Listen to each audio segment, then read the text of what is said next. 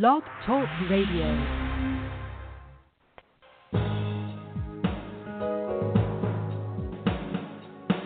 Welcome to the Neil Garfield Show, a presentation sponsored by www.livinglies.wordpress.com, GTC Honors, and The Garfield Firm, serving all 50 states with news and analysis of the latest bank scams against borrowers, homeowners, consumers, and investors, and providing legal representation throughout Florida.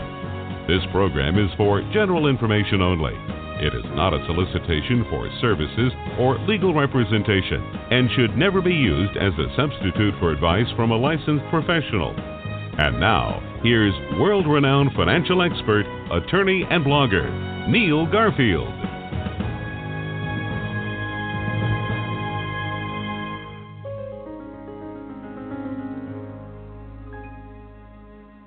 Hi there, this is Neil Garfield, and this is Thursday, February 28th, 2019. Tomorrow is the first day of March. If my voice breaks, it's because I'm still dealing with the tail end of a head cold or allergies, I don't know which. In the marketplace of mortgage loans and foreclosures and declarations of default, we have a fake world in which investment banks, the mega banks, hide their existence and connection to real estate loans. That connection is there even though they hide it. Virtually nobody on whose behalf a declaration of default is issued Nobody has suffered a default because they don't own the debt because and because they suffered no loss. And yet they do. They issue declarations of default and they start foreclosure proceedings and they take houses by default. Unless some homeowner says, "Wait, who the heck are you?" It was the investment bank like Goldman Sachs, Merrill Lynch.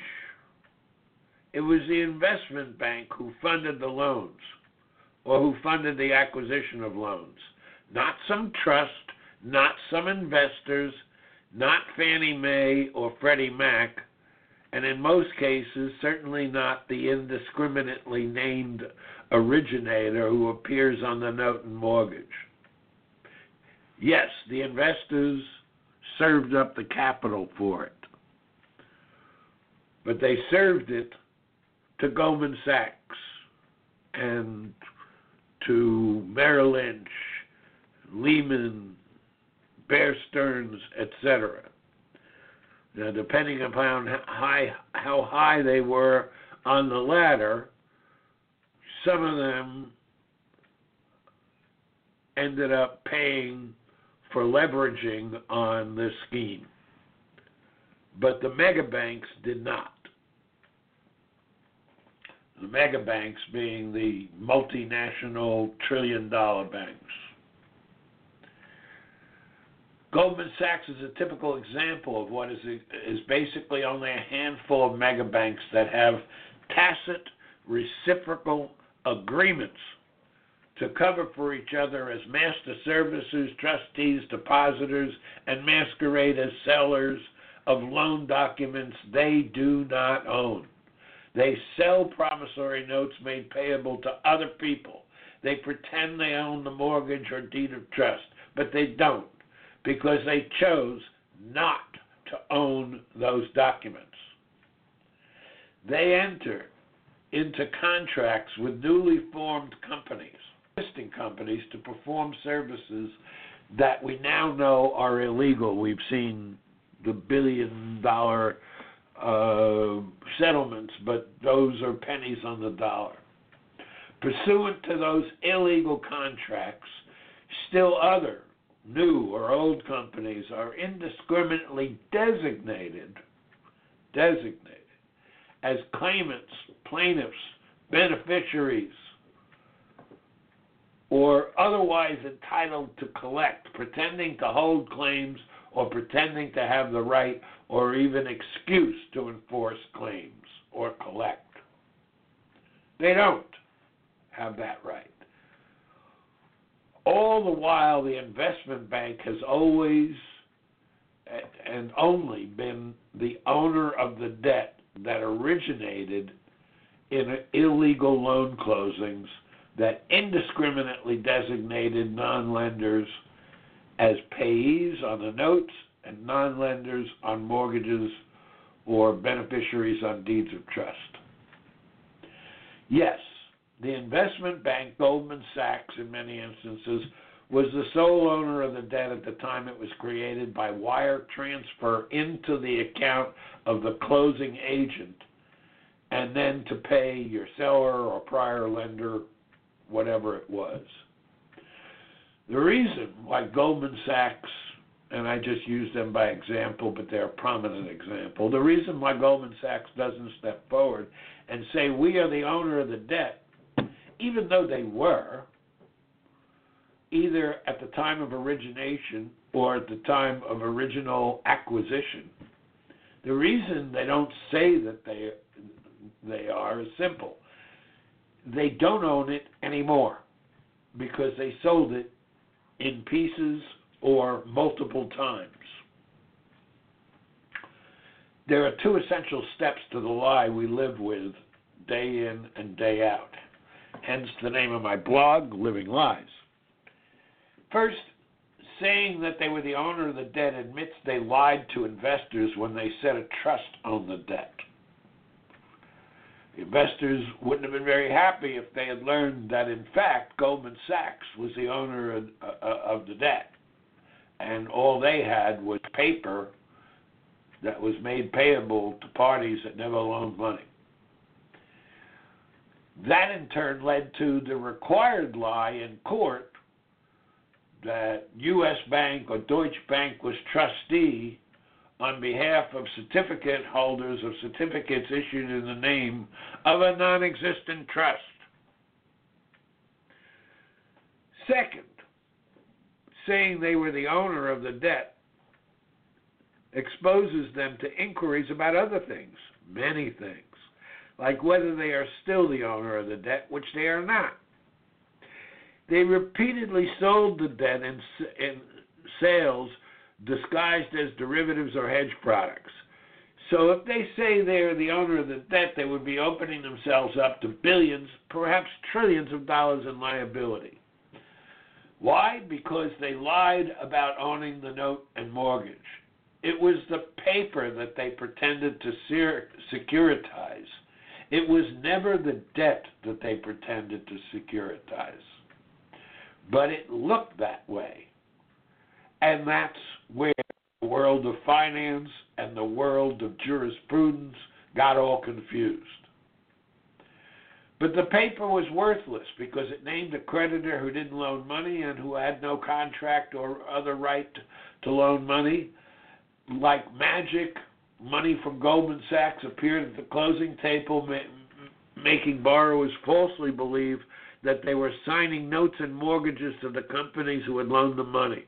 Worse yet, as we've seen several times where candor was required from lawyers and other representatives of the banking banking industry, nobody knows anymore the identity of the owners of the debts because they number for each debt in the dozens, hundreds, or thousands by virtue of that many derivative contracts that were sold as private contracts and are not listed anywhere. They're not securities, which uh, uh, which you could follow, like on the New York Stock Exchange, for example. And still worse, the owner of the debt, when it was created, the investment bank, has already allocated the money proceeds of those multiple sales of the derivatives, deriving their value supposedly from the original loan paper, they've already received the money proceeds of those money multiple sales on their own books and taken a profit from the resale of the debt multiple times. So the owner of the debt at creation shows a credit balance that should be allocated to the account of the borrower. That credit never appears. And interestingly enough, on every one of the servicer uh, payment ledgers, you see incoming payments, you see outgoing disbursements, except you don't see disbursements to the owner of the debt or anyone for that matter representing uh, most of the uh, uh, payment that was received by the borrower, that was received from the borrower. So those payment ledgers are on their face incomplete and not the whole story, which can be the subject of an objection in court and should be the subject of discovery in litigation. Sorry.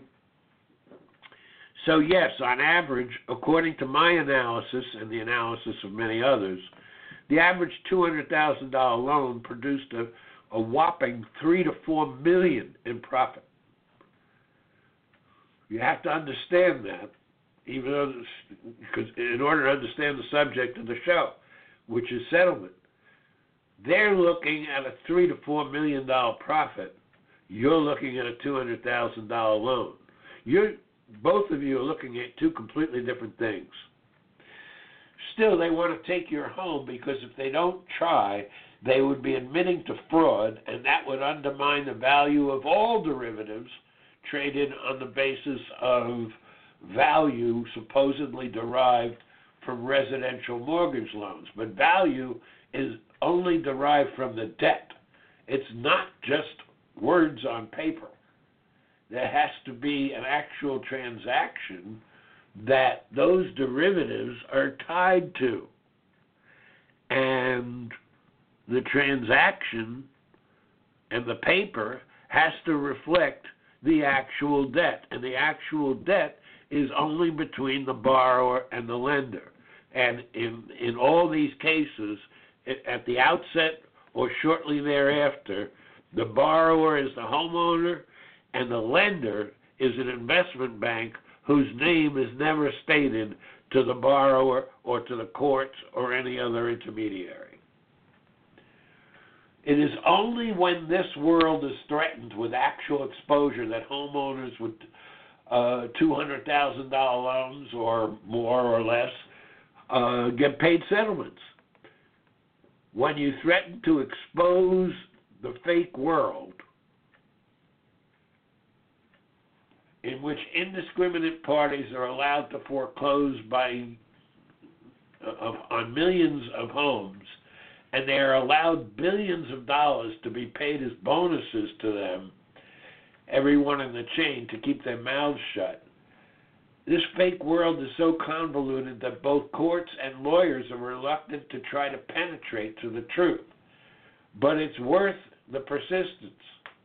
It is only when this world, this fake world, is threatened with actual exposure that homeowners uh, get paid settlements that that are meaningful in six figures, sometimes seven, and we've seen a few in eight figures. Those those of you who don't know the numbers, six figures is up to a million dollars, seven figures is a million to up to ten million dollars, and eight figures is over ten million dollars. They pay that money because it's worth it to to protect this fake world where multiples of every loan ha- have been have generated profits of 10, 15, 20 times what the principal of the loan were. I've been saying this for years and I have yet, I've had plenty of criticism. I've had plenty of ridicule. I've yet to read a single thing that says that I'm actually wrong that was authored by somebody who knows. I know because I was on Wall Street. I know because I've done the analysis and I've done the interviews on Wall Street and off. I know because it's the truth. Because the settlement is not based on the value of the loan.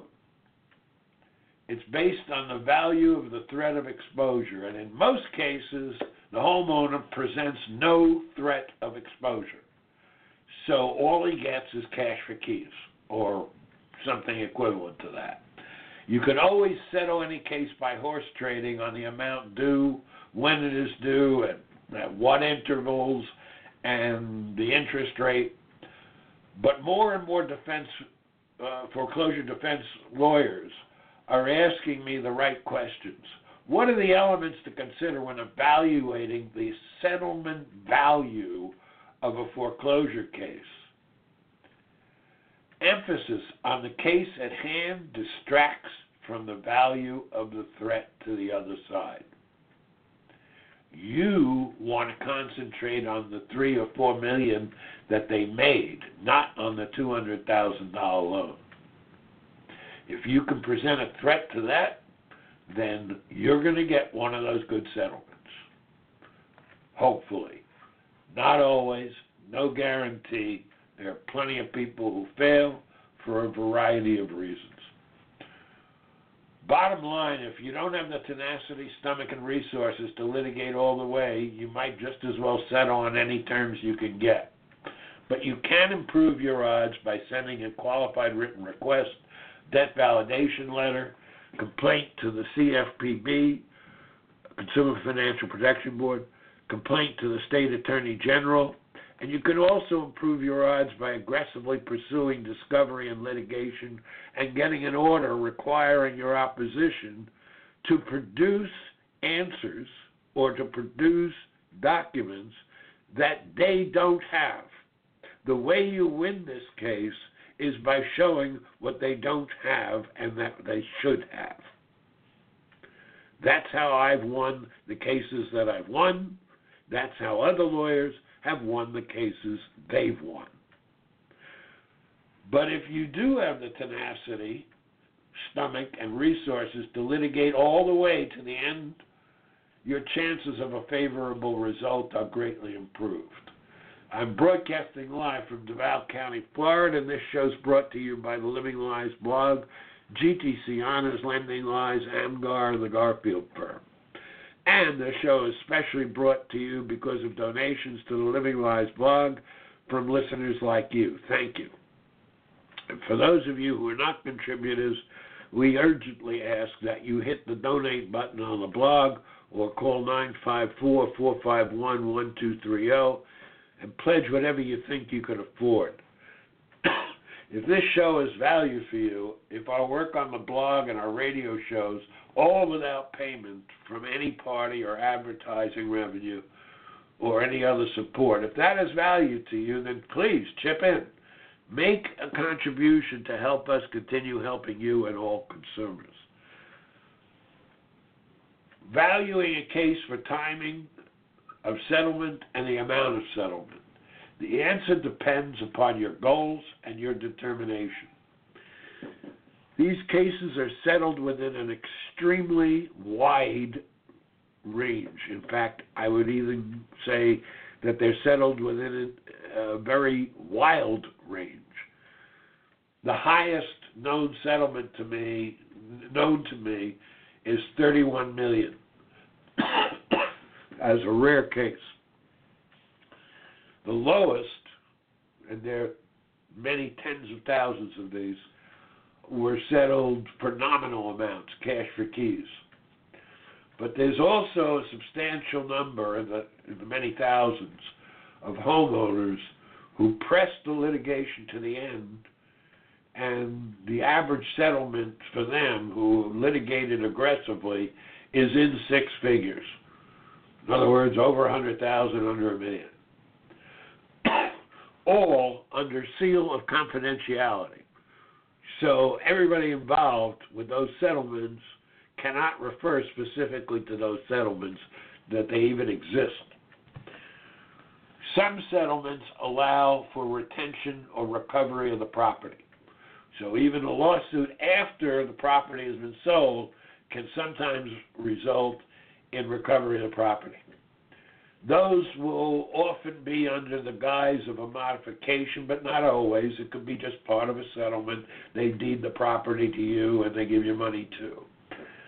Uh, uh, but the if it is a modification, keep in mind that in reality, I think my analysis is that I would treat it as an entirely new loan, which may require truth in lending disclosures and may renew the three year period or three day period even uh, for TILA rescission.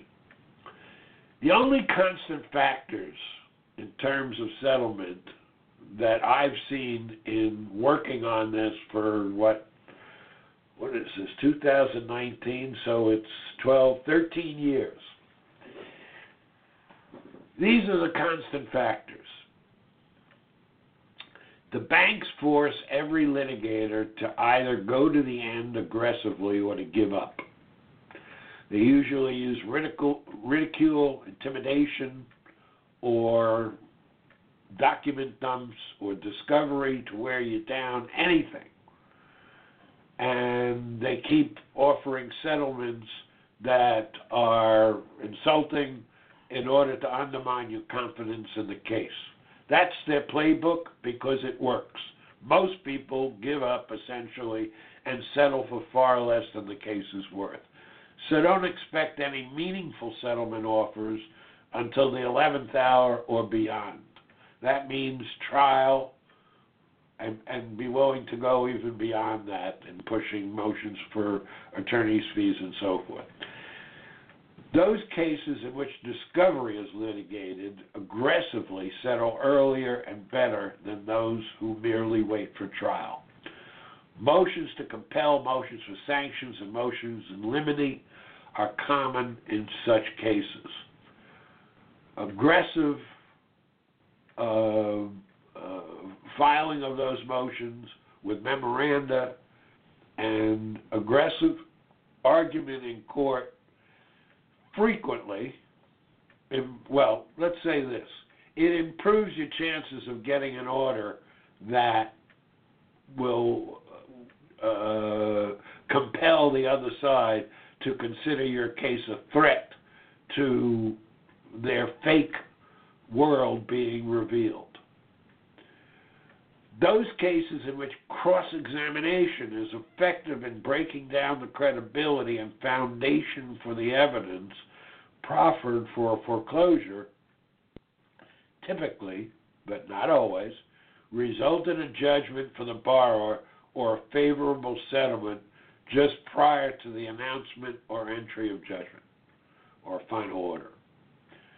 Cross examination requires extensive preparation and practice before trial and the ability and willingness to press points on follow up. You've got to know your rules of evidence and know why you're asking these questions. It can't just be idle curiosity. And if you're going to ask the why question, watch out because you're going to get an answer that you don't like unless you're positive that you can that you know what that answer is going to be and you can discredit it. All devices that could result in an award of ter- attorney's fees should be employed since this adds kind of a ground floor to the claim for damages and settlement or judgment. Assessing the value of a case is very complex and always evolving. As with all cases, there are two main layers the value to the plaintiff, remember the $200,000 loan, and the value to the defendant, which uh, the other side, uh, the actual parties that you're involved with really have nothing to do with anything, but generally speaking, if you just say the other side, they're looking at the three to four million on the two hundred thousand that that got spread around. In foreclosures, there's a huge disparity between the two views. If the homeowner loses the case, they lose their financial reputation in addition to their property and suffer consequences of disruption to their personal lives, emotional, and physical health. If the claimant wins, it's almost entirely meaningless to them in terms of monetary reward. The named plaintiff was never intended to receive the proceeds of liquidation of the property and doesn't get it. The parties directing the attorneys for the named claimant get another nail in the box in which they perpetuate the myth of securitization. If the homeowner wins, it could either be a dismissal without prejudice, in which case the claimant has lost nothing, or a judgment on the merits, in which case the named claimant loses nothing, and the loss is swallowed up amongst hundreds of thousands of other transactions. So you see that, in a way, they don't care whether they win or lose. What they care about is whether the lie is going to be exposed. The threat of a homeowner winning generally has very little meaning to either the designated claimant or the parties pulling the strings. Cases in which a win by the homeowner could represent a threat to the securitization scheme of that particular REMIC trust that's named and which doesn't exist, or some other vehicle, or might even spread to many other alleged trusts of, and vehicles. That represents the basis upon which meaningful, larger settlements are paid. And that's what you got to focus on. So, cases in which the existence of the claimant is going to be declared fraudulent or at least doubtful, or cases in which the existence of a claim by that that's owned by the supposed claimant, the plaintiff, or the so-called beneficiary, if that's good, is about to be declared invalid, or there's a high risk that it will, um, and and that it's uh, unsupported, those are aggressively settled to bury the truth. And that's really the whole story about settlement. I started off with my usual rant about securitization and giving you as much insight as I can into this short period of time on the radio show to, in which to give you the context of where real settlements occur. It's not about the amount of the loan. Not really. That's a joke to the other side. What it is about is whether you have litigated or pressed your claim or obtained an order requiring them to turn over answers or documents that you know they don't have. When you get that order, they are in trouble. And you can start pressing your case. But even then, they may try to wear you down, and they probably will. It's only the people who try to litigate to the end, who persist, who have the resources and stomach for it. Those are the people who are most likely, but not guaranteed, to get a very favorable settlement. Thank you. Good night. We'll be back with you to, uh, next week. Thanks for listening to our broadcast. We hope that you tell your friends about us and let them know that there is hope and help in this financial crisis. Tune in every week to The Neil Garfield Show for free information and advice and visit our blog daily at The Living Lies blog. We provide support services, the latest strategies, analysis, expert consultations, testimony, and declarations to use in your battle against the largest economic crime in human history. For information concerning Neil, the team at Living Lies, or the law firm, go to www.livinglies.wordpress.com or call 520 405 1688. The opinions expressed on this broadcast are those of the host and should not be attributed to any other person or entity.